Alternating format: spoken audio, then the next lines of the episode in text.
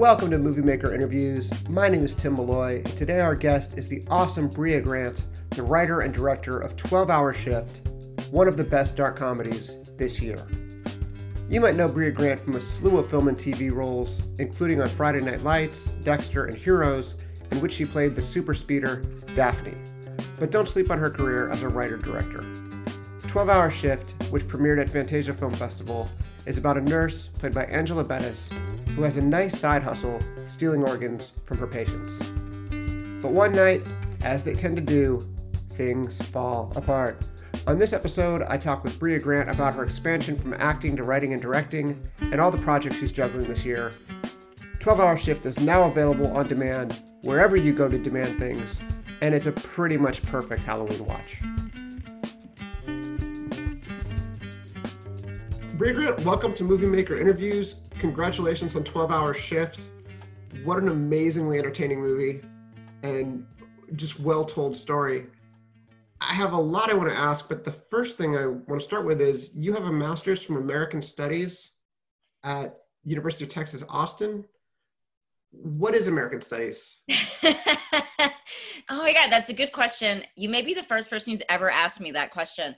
American Studies is a mixture of sort of history meets anthropology. Um, it is more of the the why did things happen in history um, mixed with like a pop culture studies and sort of philosophy um, as opposed to uh, like here's the study of war. Uh, so the one thing I, had a I had a professor would always say that um, it was it was history minus wars and presidents.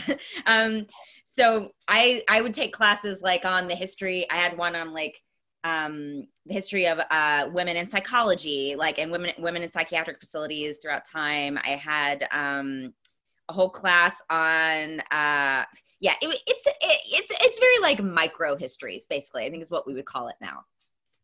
That sounds like an amazing major, and I wish it had existed at my school because I was history, but I tried to do the most recent history possible to you know really study America pretty much since the Civil War. So it sounds like that would have been right up my alley. Yeah, for sure. I mean, um, I did my undergrad. I did sort of like early early 20th century. Um, I, I, looked into early 20th century uh, anarchist women um, in the like pre-vote era, and then and for my master's degree, I actually did like something really modern, and I studied like pop culture studies with. Um, uh, a focus on women and um, eating disorder communities online. Wow. Yeah. Man, did you get into Helen Keller being kind of a uh, hardcore lefty, which I don't think people realize? Yeah, she is. Isn't that an interesting? Like, there's all these people from history you don't. I mean, it's cool we study her, you know, but we don't study that aspect of her, I guess. Yeah, it's just it sounds like such a cool area. Wow, yeah. it, it sort of explains the path that you took afterwards, and I'd love it if you could just walk us through how you got to directing this movie. Um, starting, it seems like in about 2008, you get Heroes you get Friday Night Lights. A lot of stuff happens at once. How did that happen? Yeah. Um, I was, I moved to Los Angeles in 2006 and, you know, waited tables. I did script coverage for CAA. I did a bunch of those very like LA sort of jobs.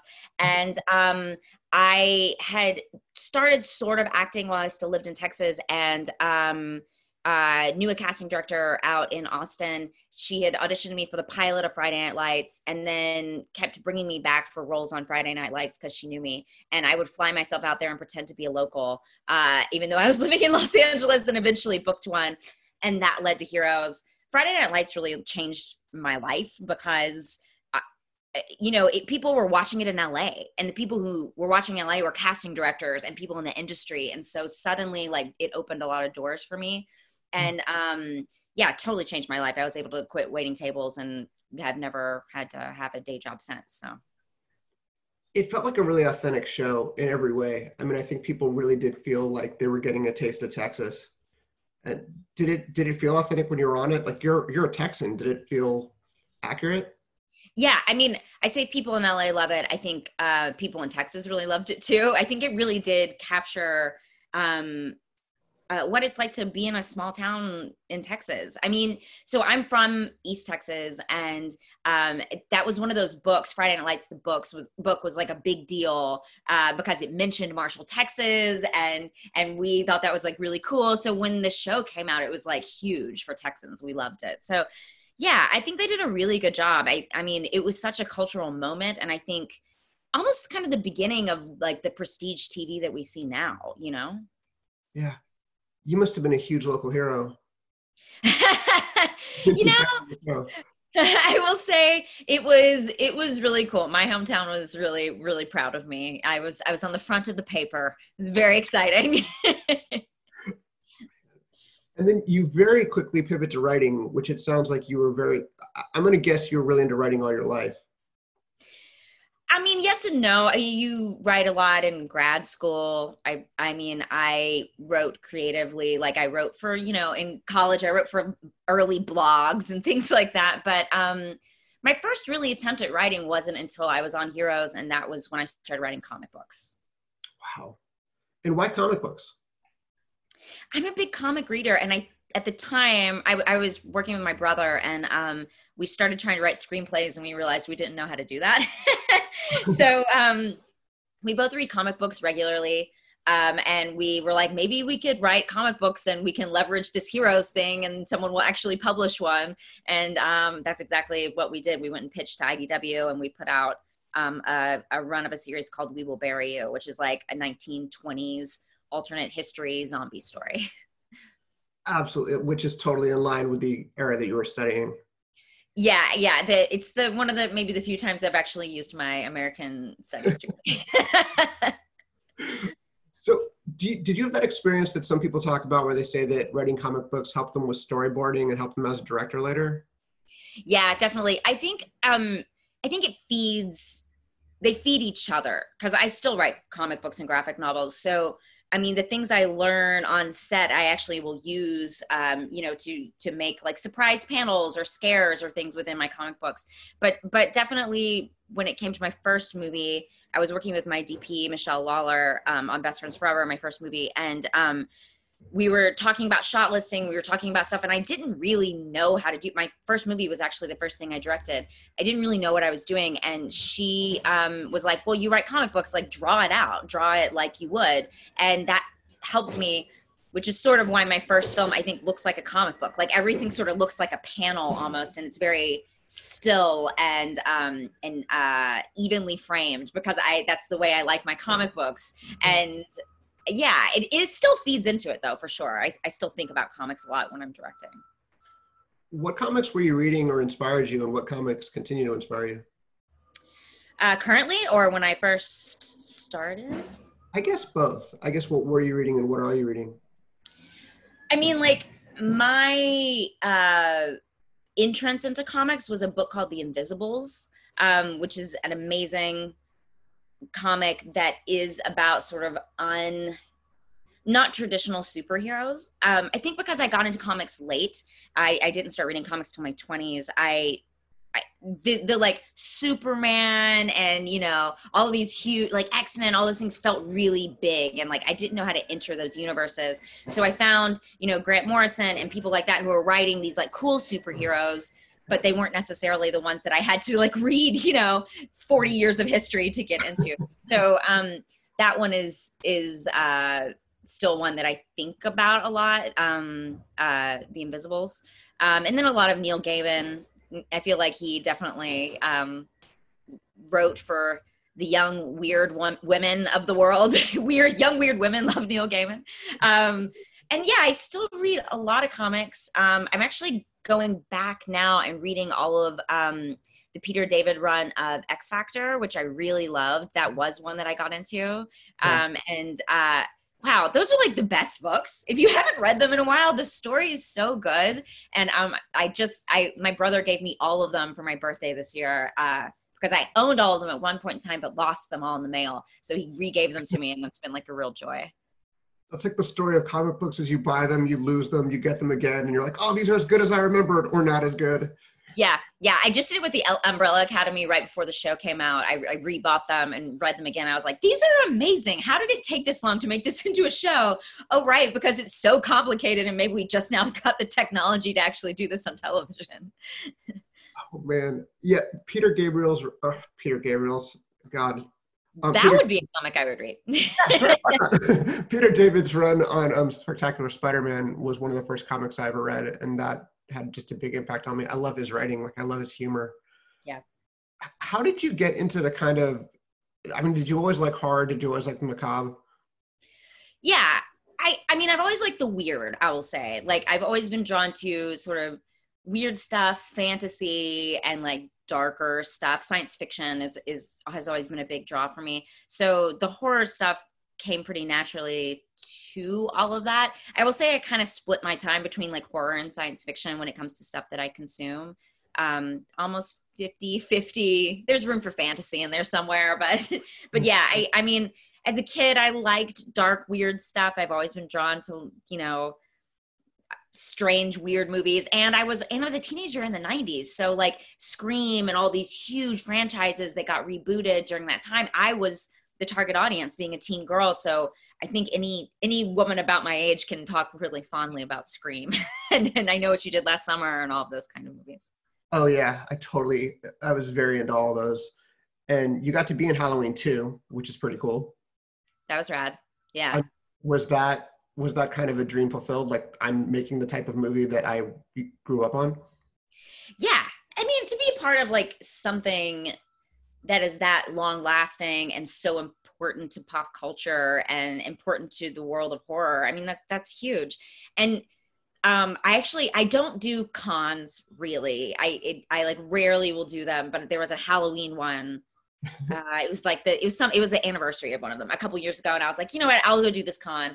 And it was one of those things that I I, I I wasn't in a good place, and I was like, should I go do this? I have trouble talking to this many people in one day. Like it, I it's it. I feel like my my um, personality is like not set up for it. But I went and did it, and it was so magical because you realize how much Halloween means to people as a franchise, and the people would come people would come up to me and they had like props from the movie or they had a halloween poster signed by like every person from the franchise and they were missing like me and two other people. And i felt like such a jerk that i hadn't been there signing their posters all these years. And it, it was just a really magical moment to see that i mean the things we grow up with like become so part of us and and and the people who help make them happen are so important. And it, it made me feel really good to be a part of that franchise how did you get to 12 hour shift i mean it's such a where did the idea originate it's such a cool idea and i'll let you explain it rather than messing it up myself um yeah it's well, it's a movie set in the 90s about nurses who sell organs on the black market and something goes wrong and then they end up with a wild night um, trying to solve things over the course of a 12 hour shift. I like to throw the name in there, the, the title of the movie. How long was the shift? Yeah. 12 hours. I actually had someone say it in the movie. Someone was like, How long are y'all here? And they're like, 12 hours. And I was like, You know, I got to take that out. That's going to be too much what did you draw on to come up with that? I mean, obviously the 90s influence, but yeah, well, I'm from a small town in East Texas, and the script, although now it takes place in Arkansas, um, it was originally set in East Texas because I wanted to write something about where I was from and the sort of weird time that is the 90s that's full of these kind of broad, interesting characters, these kind of crass people, but also just an interesting moment in time because it's a mixture of Y2K, the beginning of the opioid epidemic, um, and and um, just like a very different time for the way people behaved, and and I wanted to try to capture that. Um, alongside, um, I I have a real interest in urban legends, and I wanted to sort of comment on the the kidney urban legend. Do you know this one where you wake up in the bathtub, you or anyone wakes up in a bathtub and um uh, they're missing a kidney yeah. and a sign on the uh, on the wall that says um, you know go to the hospital immediately and uh, uh, this is sort of my answer to like where that kidney went and why and i tried to sprinkle in urban legends along the way including y2k which i think is almost now an urban legend at this point the version I remember hearing was you wake up with a phone in the in the tub full of ice with you, and it says call nine one one immediately, which is just cool to think of. You know, somebody having a phone with a landline and it being useful. That's but, a mine is always a bathtub, but with um it written on a mirror. But I love that these these they transcend space. They go everywhere and they kind of change. But you know, in the '90s, I I, I didn't really have the internet because it's a small town and it was we were just so much later than everyone else. So I heard that story and thought it was true. I thought it was set in Marshall, Texas. I thought this happened to someone in Marshall, which is impossible. you know, like I thought all of these stories happened in in East Texas because I heard them. And that is the urban myth that got this all started.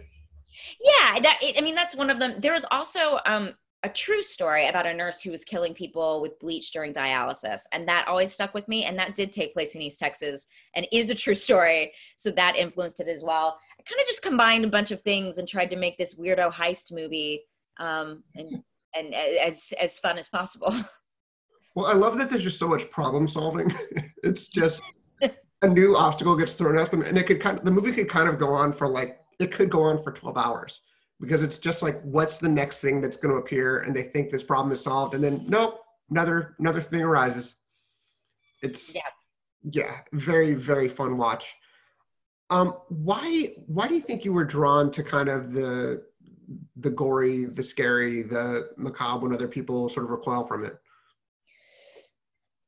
i mean well i will say like as an actress it's uh, you know, and because I started acting in that world. I mean, one of my first jobs was Heroes, and then I went on and did Halloween 2, and then uh, went on and did a bunch of horror movies from there. As an actress, it's a really nice set. I know that sounds so weird and not what you would expect, but there's a lot of fun on horror sets. Yeah, they have like dark moments and there's moments of like high emotion, but for the most part, you're getting to play with effects, you're getting to play with all this fun stuff that you kind of for me when i was thinking about movies as a kid that was the fun stuff was the fantasy yeah. um and and i think in general like as far as like my media consumption and things that i like i'm an escapist when it comes to what i consume and i i i don't love reading things that feel like they're set where i am right now like it would be very weird for me to read uh, something about uh, a person stuck at home during a pandemic right now. Like, I'm not interested.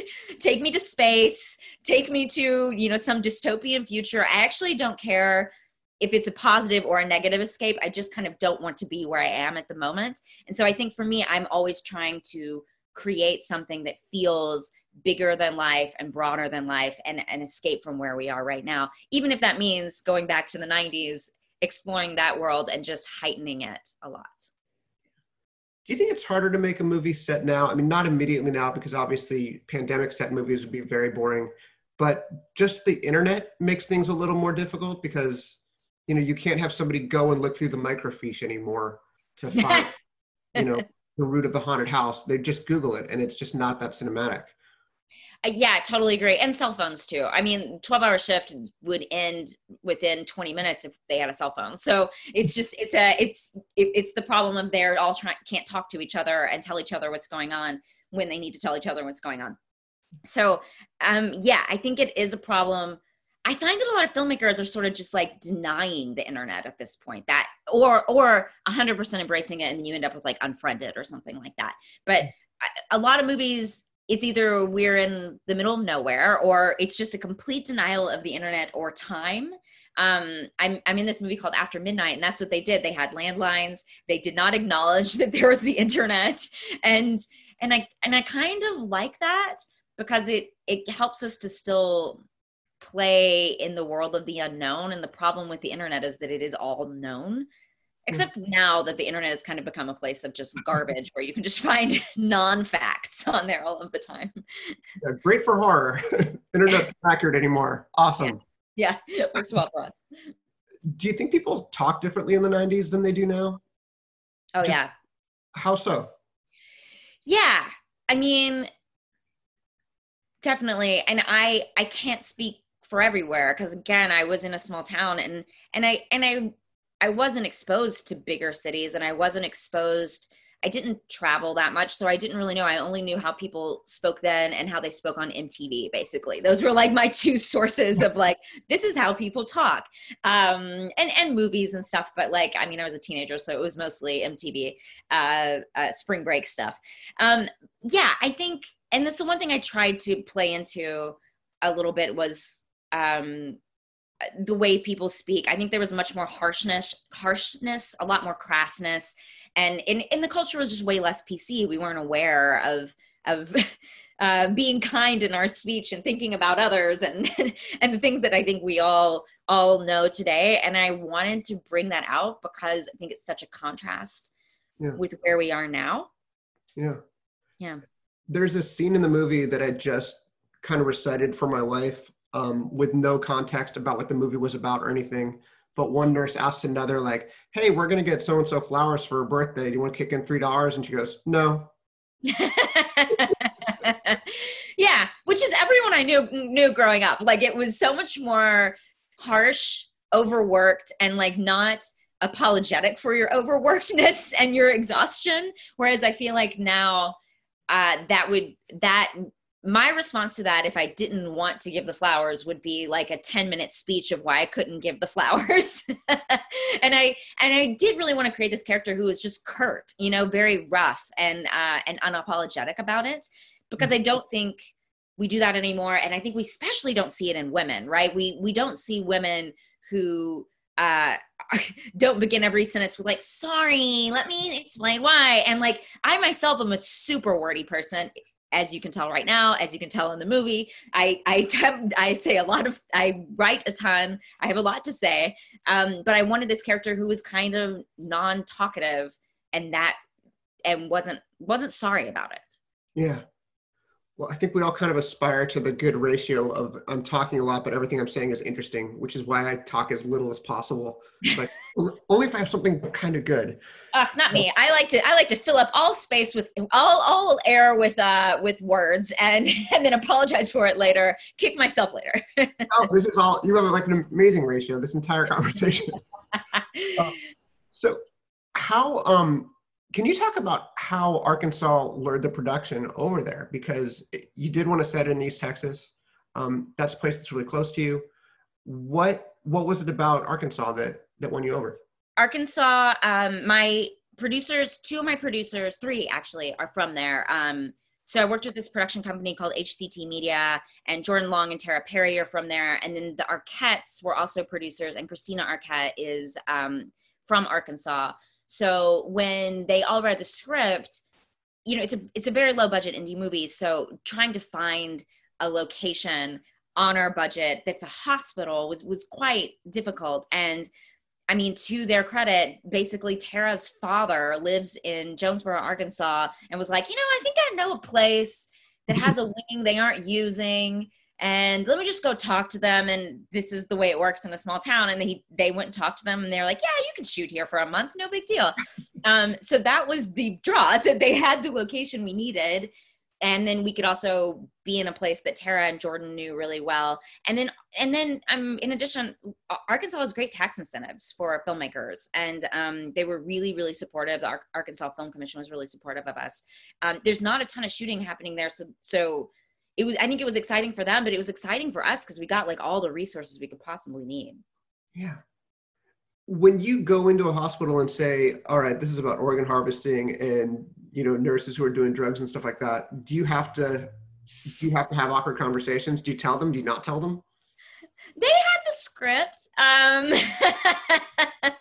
you know so it's a work it was a working hospital um every floor but ours was being used and we weren't supposed to go on those floors but the nurses would come down to our ours and like see what we were doing and they thought it was really funny the movie. I mean the movie that at its core is a dark comedy um, and there was a couple of times they came down they're actually a lot of the nurses are in the movie. If you see women walking in the back in nurses scrubs that's those are working nurses in the hospital. Oh, um, but they would come down and there was one time I was talking to one and I was like, it was a scene that Mandy was being really crass or saying something really, really short, being really short with somebody. And I was like, Am I being too rough? Like, is this too harsh? And she looked at me, she said, Oh no, it isn't harsh, harsh enough. she was just, she was she was like, "This is this is how I feel every day." Like she thought I should push it further, so I felt I felt justified. What was the biggest obstacle you faced getting this movie made and making the movie? Um, you know, this is a script that I didn't send to that many people.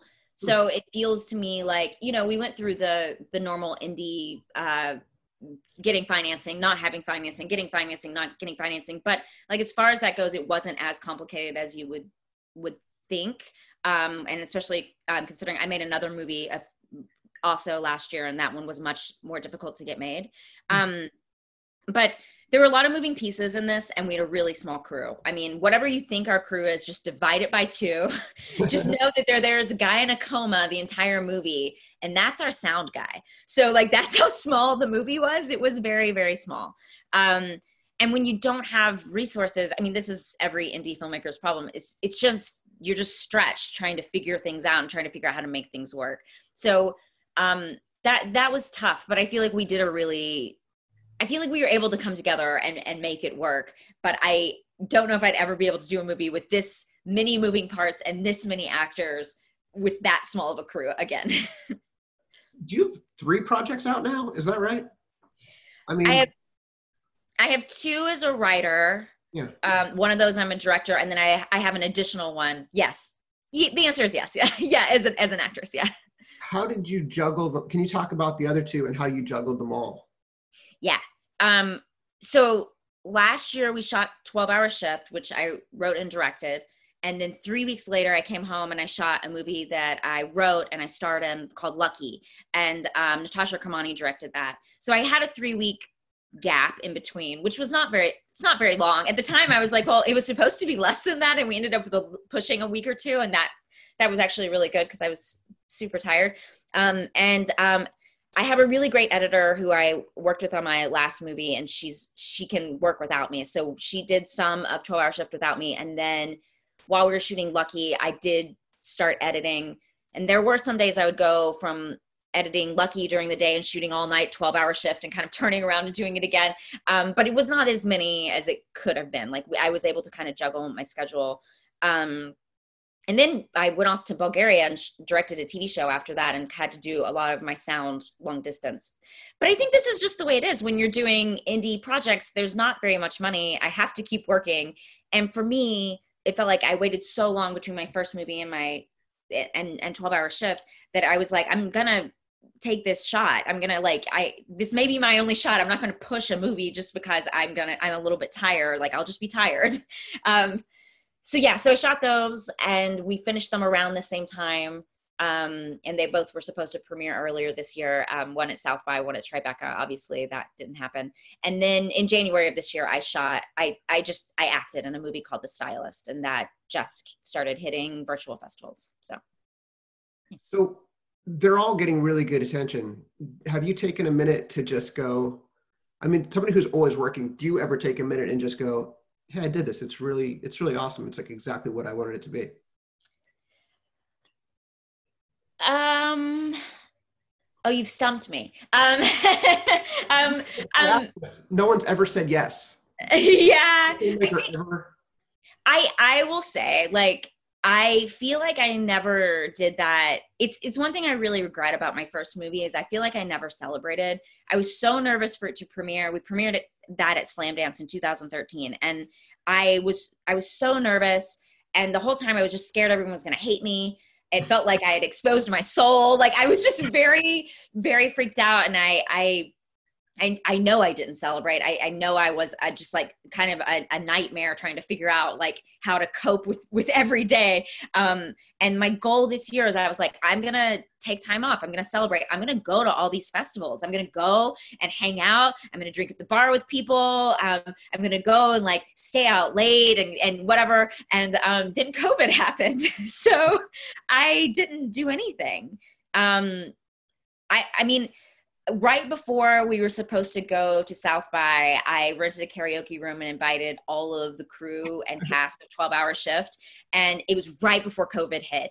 And I and we all went and just stayed out really late and um, sang a bunch of songs to each other and like ate cake and and i'm really glad i did that because i feel like that was my celebration like that that was not knowing covid was coming um i think that that ended up being what i was able to do to celebrate i'm super glad you did that no one ever like, like i mentioned people just seem to go oh no i had this other thing immediately and i just went off to you know such and such country and did that so I'm glad you. Yeah.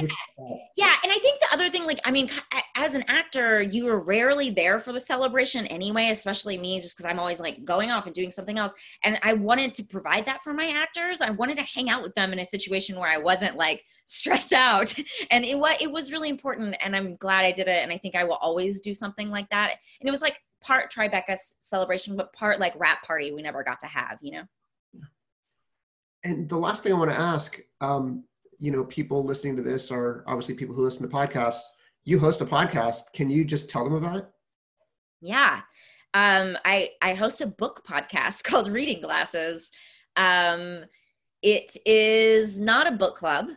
It is a show about for readers about reading, and it's kind of deep dives into the most nerdy aspects of reading. It's the way I like to pitch it. We do everything from reviews of book lights to the best reading snack to um, we pick like a subject and we'll deep dive into anything from like uh, you know reviews of like virtual virtual book clubs or um, virtual events. That's one we just did. But we also by by popular demand just did an episode on books about birds because that is something apparently it's like some niche group of books that people love. So we'll we kind of just we run the gamut and kind of do anything that has to do with reading um, and when we pitched, I, I have a co-host, Mallory O'Meara, who is a writer, um, also in the horror horror genre. She wrote a book called um, "The Lady from the Black Lagoon" about the the uh, creator of the creature from the Black Lagoon. And um, uh, when we pitched this idea, um, our the podcast network was like, "You're going to run out of ideas in like a year," and we were like, "Oh no, we will not," and we have not even come come close. We just did a second episode just about bookmarks because people had so much to say. We have a really nice audience and um uh and I am an avid reader and so is she and we just found that we were talking about books all the time. I read about a book a week, maybe a little bit more than that and she reads at least twice that, so we always have stuff to talk about. Um and and and it's it's a real joy to do every week actually. The last last thing, where can everyone see all the stuff that you have out now? The stuff, oh. the films. I'm sorry. Films. Um, I um uh yeah 12 hour shift is out on everything on the on amazon on itunes on all of the places so you can you can watch that if you're looking for something kind of halloweenish but also funny it's, it's supposed to be funny uh someone said the other day they're like i didn't realize it was comedy and i was like oh yeah sorry i should make that really clear um you're allowed to laugh um and um Lucky will be out next year on Shudder. Um, and the stylist, I don't know when that one comes out, but they are both playing a lot of virtual festivals. So if you are in a place where virtual festivals are happening, you can definitely watch them there. And even 12 Hour Shift is playing a couple of virtual festivals um, still. So if you end up going to some of those online festivals, we are we are there. Awesome. Well, congratulations, and just thank you so much for talking. Yeah, thanks, man. That was Brea Grant, writer and director of 12 Hour Shift. You also heard about her projects, The Stylist and Lucky. And if you enjoyed this podcast, be sure to check out her podcast, Reading Glasses, as well as all of our other podcasts, including Low Key and The Industry. We also invite you to check us out at moviemaker.com. We're posting new things every day. There's a newsletter. I write it. You might like it. I'd love to see you there. Thank you so much for joining us and see you again very soon.